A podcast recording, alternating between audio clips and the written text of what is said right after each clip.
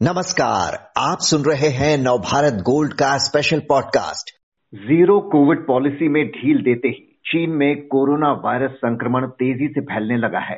अस्पतालों में मरीजों की भीड़ बढ़ने लगी है तो लाखों लोग घरों में फिर से कैद होने को मजबूर हो गए हैं। बड़ी संख्या में लोगों की मौत की खबरें भी आ रही हैं। ये संक्रमण ओमिक्रॉन के दो subvariants B five point two और बी एफ़ पॉइंट सेवन की वजह से फैल रहा है। ये दोनों ही वेरिएंट्स काफ़ी संक्रामक बताए जा रहे हैं। चीन ही नहीं, कई अन्य देशों में भी कोरोना संक्रमण लौट रहा है।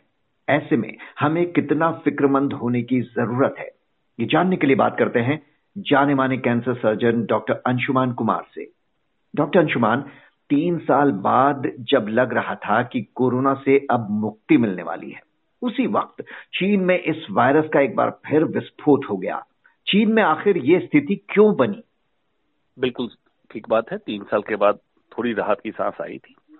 लेकिन आपको याद रखना होगा 1918 में स्पेनिश फ्लू का आउटब्रेक हुआ था। उस हम्म। समय के मौजूदा पीढ़ी ने जो सदमा सहा वो अवर्णनीय है। आप इतिहास उठा के देखेंगे क्योंकि उनके सामने मौतें हुई थी। उसका जब भी फ्लू वायरस का आउटब्रेक होता था तो उस समय की पीढ़ी डर जाती थी कि फिर से उतनी मौतें हुई लेकिन ऐसा हुआ नहीं। आज हम लोग भी देखते हैं कॉमन फ्लू वायरस स्प्रेड होता है। आप कॉमन फ्लू बोल के छोड़ देते हैं। सिमिलरली कोरोना को जब डेथ की संख्या बढ़ानी थी डेथ हुए वर्ल्ड वाइड अब कोरोना आम तौर पे ऐसे कंट्री में जहाँ वैक्सीनेशन की तादाद ज़्यादा रही, वहाँ पे कॉमन फ्लू वायरस बन के रह गया है। ये हमारे कंट्री अमेरिका, यूरोप, हर जगह यही हालत है। इन्फेक्शन खतरा या मौत का खतरा, इसमें अंतर समझना होगा। अब बात है चीन में ऐसा हुआ क्यों? हम्म। बहुत सारी चीज़ें हैं जिसमें पहली बात है ज़ीरो कोविड पॉलिसी चीन ने अपनाई। इसका मतलब है कि अगर कुछ केसेज भी उनके पॉजिटिव आएँगे टेस्ट वाइज तो उस एरिया में लॉकडाउन करेंगे मास टेस्टिंग करेंगे क्वारंटीन करेंगे और आज भी उनको सेंट्रल क्वारंटीन के लिए जब इंटरनेशनल एजेंसी का दबाव पड़ा तब उन्होंने छोड़ा होम क्वारंटीन अलाउ किया। हिंदुस्तान में आपको याद है फ़र्स्ट वेव के बाद सेकेंड वेव के बाद ऑलमोस्ट हम लोगों ने होम क्वारंटीन अलाउ कर दिया था। ये पॉलिसी उन्होंने नहीं मानी। दूसरी बात, जो उनका वैक्सीन प्रोसेस था साइनोवैक या साइनोफार्म नेपाल, इंडोनेशिया ने उनको वापस कर दिया था कि एफिकेसी पे ही सवाल यह निशान था। मेडिकल लिटरेचर में चाइना ने कभी भी अपनी रिपोर्ट को पब्लिश नहीं किया कि उनके वैक्सीन की इफेक्टिविटी क्या है एफिकेसी क्या है। तो शायद उनके वैक्सीन इफ़ेक्टिव नहीं है तो उनकी पॉपुलेशन इम्यूनाइज भी नहीं थी। थर्ड मास्क को बहुत ज़्यादा मैंडेट करके रखा। इंडिया में जब ओमिक्रॉन आया और बहुत तेज़ी से स्प्रेड हो रहा था, जब डाउन हुआ तो मास्क हटा दिया गया, ताकि नेचुरल इन्फेक्शन और नेचुरल इम्यूनिटी पब्लिक गेन करे एज बूस्टर डोज। और आज आप मास्क फ्री कंट्री में घूम रहे हैं। चाइना ने कभी अलाउ नहीं किया। ओमिक्रॉन को भी उसी तरह से माना। ओमिक्रॉन के जितने वेरिएंट्स आज तक आए हैं, जैसे चाइना का प्रेजेंट वेरिएंट भी, संक्रामक क्षमता उनमें ज़्यादा होती है, मारक क्षमता कम होती है, देखा गया था। दिक्कत क्या है कि बार बार अगर कोविड वायरस, कोरोना वायरस या किसी वायरस फॉर दैट मैटर आप इम्यूनाइज पॉपुलेशन अनइम्यूनाइज पॉपुलेशन दोनों से एक्सपोज करते हैं तो वायरस में म्यूटेशन ऐसा होता है कि वो अपने इम्यून सिस्टम को चकमा देना सीख जाता है। इसकी संभावना को नकारा नहीं जा सकता है। चाइना में हो सकता है कि ये संक्रामक क्षमता ज़्यादा होने के साथ साथ मारक क्षमता गेन कर चुका हो, इसकी संभावना है। लेकिन जब तक जीनोमिक टेस्टिंग करके और एग्जैक्ट रिपोर्ट न बने, तब तक इस पे पुख्ता कहना मुश्किल है। इसका कारण ये है कि आज से पंद्रह सत्रह दिन पहले चाइना में जो केसेज हुए थे, लगभग सैंतीस हज़ार केसेज थे। तीन हज़ार लोग सिम्टोमेटिक थे जिनको हॉस्पिटलाइज करना पड़ा था और उसमें बत्तीस लोगों की मौत हुई थी। उन बत्तीस लोगों में बुज़ुर्ग अस्सी साल से ऊपर और कोमॉर्बिड कंडीशन वाले थे। कोई भी हेल्दी यंग इंडिविजुअल नहीं था। इसलिए अभी तक कोई वर्ल्ड वाइड पुख्ता डाटा नहीं है इस पे। पैनिक करने की भी ज़रूरत नहीं है। जी, यानी कि क्या चीन ने ये, जो दो बातें अचानक की, एक तो यह है कि ज़ीरो कोविड पॉलिसी इतनी सख्ती से लागू की हुई थी कि वहाँ पर जनता ने हाहाकार कर दिया और अचानक फिर उसमें जो ढील दी तो ऐसी ढील दी कि मास टेस्टिंग तक बंद कर दी और उसके बाद ये तेज़ी से फैला। तो ये क्या चीन को नहीं पता था कि अगर वो ढील देगा तो इस तरह से होगी? क्या ढील देने में कुछ कोताही बरती गई? देखिए, चाइना में मेडिकल मैनेजमेंट को बिल्कुल कम्युनिस्ट पार्टी मैनेजमेंट बनाया हुआ है। वो कहीं से कोई साइंटिफिक मैनेजमेंट मुझे तो समझ नहीं आता। उसका कारण क्या है? अप्रैल 2022 तक वैक्सीन का डाटा, जबकि वो बहुत ही एबनॉर्मल तरीके से रिलीज़ करते हैं, लेकिन उनके रिकॉर्ड के हिसाब से 20 परसेंट लोग वैक्सीनेट हुए थे। और आज की डेट में वो कह रहे हैं 90 परसेंट लोग वैक्सीनेट हो गए। तो कब वैक्सीनेशन इतना फास्ट कर लिया? उनकी आबादी भी अच्छी खासी है। कैसे कर लिया? क्या इम्यून लेवल है, किसी की रिपोर्ट उनकी पब्लिश नहीं हुई। उसके बाद जब ढील देने की बात हुई, पहले तो आपने प्रोलॉन्ग लॉकडाउन करा। उस लॉकडाउन में कितने लोग आपके नेचुरली इन्फेक्ट हुए? एंटीबॉडी लेवल क्या हुई? इंडिया में हम लोग बार बार स्टडी कर रहे थे हर्ड इम्यूनिटी की बात कर रहे थे, कितना परसेंट पॉपुलेशन में एंटीबॉडी पाया गया, सारा देख रहे थे। बिना इस टेस्ट के, बिना इस रिपोर्ट के, बिना इस रिसर्च के आपने ढील दी। ढील का मतलब आपने कर दिया कि मास्क फ्री तो क्या उसके पहले ट्रायल बेसिस पे मास्क फ्री अपने कंट्री को किया था? नहीं किया था। प्रोटेस्ट चालू हुआ। प्रोटेस्ट में लोग विदाउट मास्क थे तो एक तरह से मास्क गैदरिंग हुई। इस तरह से करते हुए अनसाइंटिफिकली उन्होंने ढील दी और जब केसेज बढ़े तो फिर मास टेस्टिंग चालू कर दी कि अगर कहीं भी कुछ पॉजिटिव आ रहा है, उस क्लस्टर में सबकी जाँच करो। आप अभी मौसम चल रहा है दिसंबर, ठंड का मौसम। ठंड के मौसम में ऐसे भी common cold flu viral non viral illness काफ़ी कॉमन है। उसमें अगर किसी भी कारण से इंसान को सर्दी जुकाम होता है और उसका थ्रोट स्वाब लेते हैं एसिम्टोमेटिक कोविड केस भी जिसमें कि लक्षण कोविड के कारण नहीं हो पीसीआर पॉजिटिव आ सकता है। उसको भी आप कोविड मान रहे हैं। तो बेतरतीब मेडिकल मैनेजमेंट जिसका कोई वैज्ञानिक आधार नहीं है। हम्म। इसलिए कहा जा सकता है कि चाइना का ढील देना या लॉकडाउन करना दोनों अवैज्ञानिक है। इस पे ज़्यादा अमल न किया जाए तो बेहतर रहेगा। अब बात करें अगर इन दोनों सब वेरिएंट्स की जो वहाँ पर कहर भर पा रहे हैं, बड़ी चिंता ये जताई जा रही है कि ये दोनों वेरिएंट्स वैक्सीन और नेचुरल तरीके से बनी इम्यूनिटी को भी चकमा दे सकते हैं। यानी आप पहले संक्रमित हो चुके हों बूस्टर डोज भी ले चुके हों, तब भी इन वेरिएंट्स की चपेट में आ सकते हैं। तो ये कितनी खतरनाक बात है। अब तक की स्टडी के बारे में क्या पता चला इन वेरिएंट्स के बारे में? बिल्कुल। ओमिक्रॉन में आपको याद होगा जब ओमिक्रॉन का स्प्रेड हुआ था तो एक स्ट्रेन आया था जिसको स्टिल्थ ओमिक्रॉन कहने लगे थे। स्टिल्थ का मतलब ही होता है चकमा देना।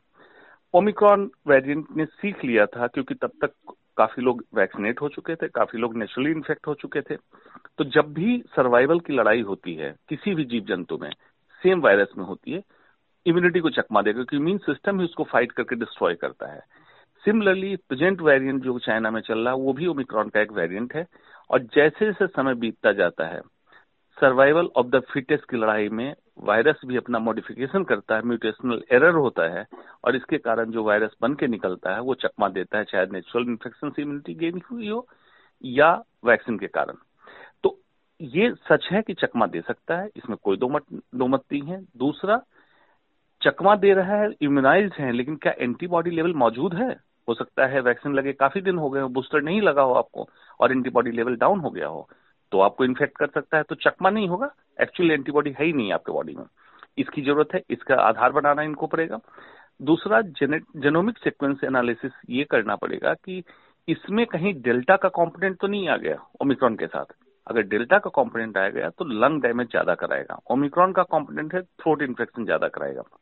और अगर डेल्टा कॉम्पोनेंट आया है तो फिर ये मारक क्षमता बढ़ा सकता है। इन सबकी स्टडी की ज़रूरत है, जो अभी क्लियर नहीं हुआ है। चाइना से तो उम्मीद भी नहीं है क्लियर करने की, क्योंकि वो डाटा छुपा रहे हैं। रिसेंटली अभी उनके यहाँ एक प्रोटेस्ट में कुछ पत्रकार क्रिमेटोरियम के पास जाना चाह रहे थे तो उनको काफ़ी अभद्र तरीके से बाहर किया गया और उनके पास कोई इन्फॉर्मेशन नहीं दी गई, कोई रिपोर्ट नहीं दी गई कि एक्चुअल डेथ क्या है।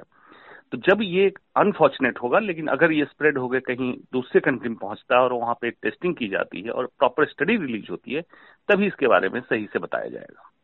जब ये खबरें आई कि मार्च 2020 के बाद भारत में इस हफ़्ते कोरोना के सबसे कम केस सामने आए, उधर चीन की ये खबरें काफ़ी डराने वाली हैं।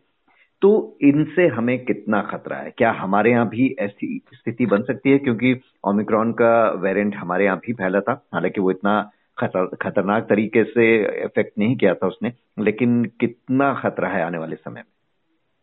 देखिए हर समय पिंच ऑफ़ सॉल्ट लेना चाहिए कि अगर कोई नया स्ट्रेन है जब तक उसकी पुख्ता स्टडी ना हो जाए तब तक उसको नकारा नहीं जाना चाहिए क्योंकि हमने पास्ट में देखा है हताहत हुई थी बहुत जाने गई थी। अब बात है कि इंडिया वर्सेस चाइना हमारी पोजीशन बेहतर में पोजीशन है एज कंपेयर टू चाइना उसका रीजन ये है वैक्सीनेशन का नंबर दूसरा, हमारे यहाँ ओमिक्रॉन के समय नेचुरल इम्यूनिटी का होना ट्रांसपेरेंसी से रिसर्च डाटा को पब्लिश करना हर्ड इम्यूनिटी के स्टैंडर्ड लेवल को देखना और बूस्टर डोज जो high risk population high risk group high risk worker हैं, उन्हें बूस्टर डोज का लगना। तो हमारे यहाँ बेहतर स्थिति है। ओमिक्रॉन से ऑलमोस्ट हिंदुस्तान की सारी जनता एक्सपोज हो चुकी थी। ऑन रिकॉर्ड ऑफ़ रिकॉर्ड दोनों में देखेंगे तो सब लोग ऑलमोस्ट एक्सपोज हो चुके थे। तो बेहतर स्थिति ज़रूर है। लेकिन हमें एहतियातन क्या भी करना है?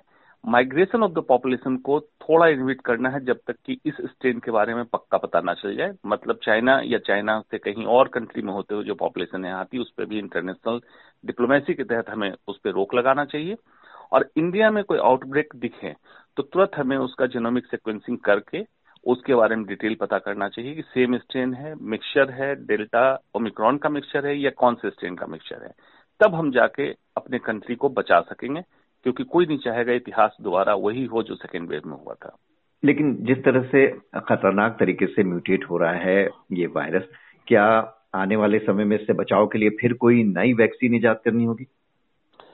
देखिए अभी उस पर सही तरीके से कुछ कहना उचित नहीं होगा। कारण ये है कि बार बार मैं फ्लू वायरस इन्फ्लुएंजा वायरस की बात इसलिए करता हूँ उस समय बहुत सारी बातें हुई थी कि फ्यूचर में अगर वायरस और स्ट्रांग हो जाए टफ हो जाए तो क्या होगा और वैक्सीन करें। आज शायद ही किसी को पता हो कि इन्फ्लुएंजा वायरस का वैक्सीन कोई लगा भी रहा है, नहीं लगा रहा है।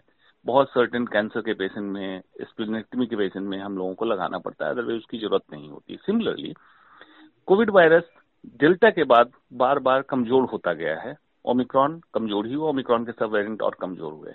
जब तक इसमें फर्दर कोई स्ट्रांग म्यूटेशन नहीं होता है तो हम मानते हैं म्यूटेशनल एरर के तहत वायरस कमज़ोर होता जाएगा।